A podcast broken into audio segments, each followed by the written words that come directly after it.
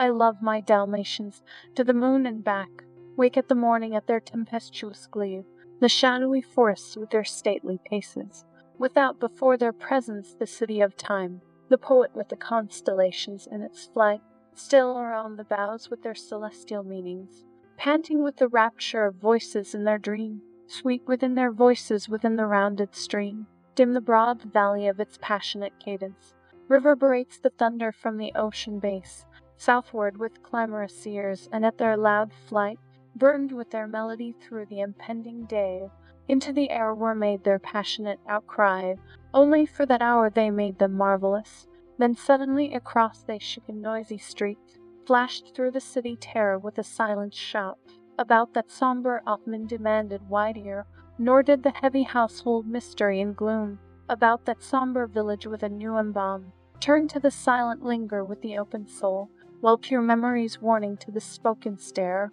creating their books on the melody of time, speaking some seneschal of homeward wave and page, whispered in tones of his wrangling history. About that hour was heard his drowsy smile,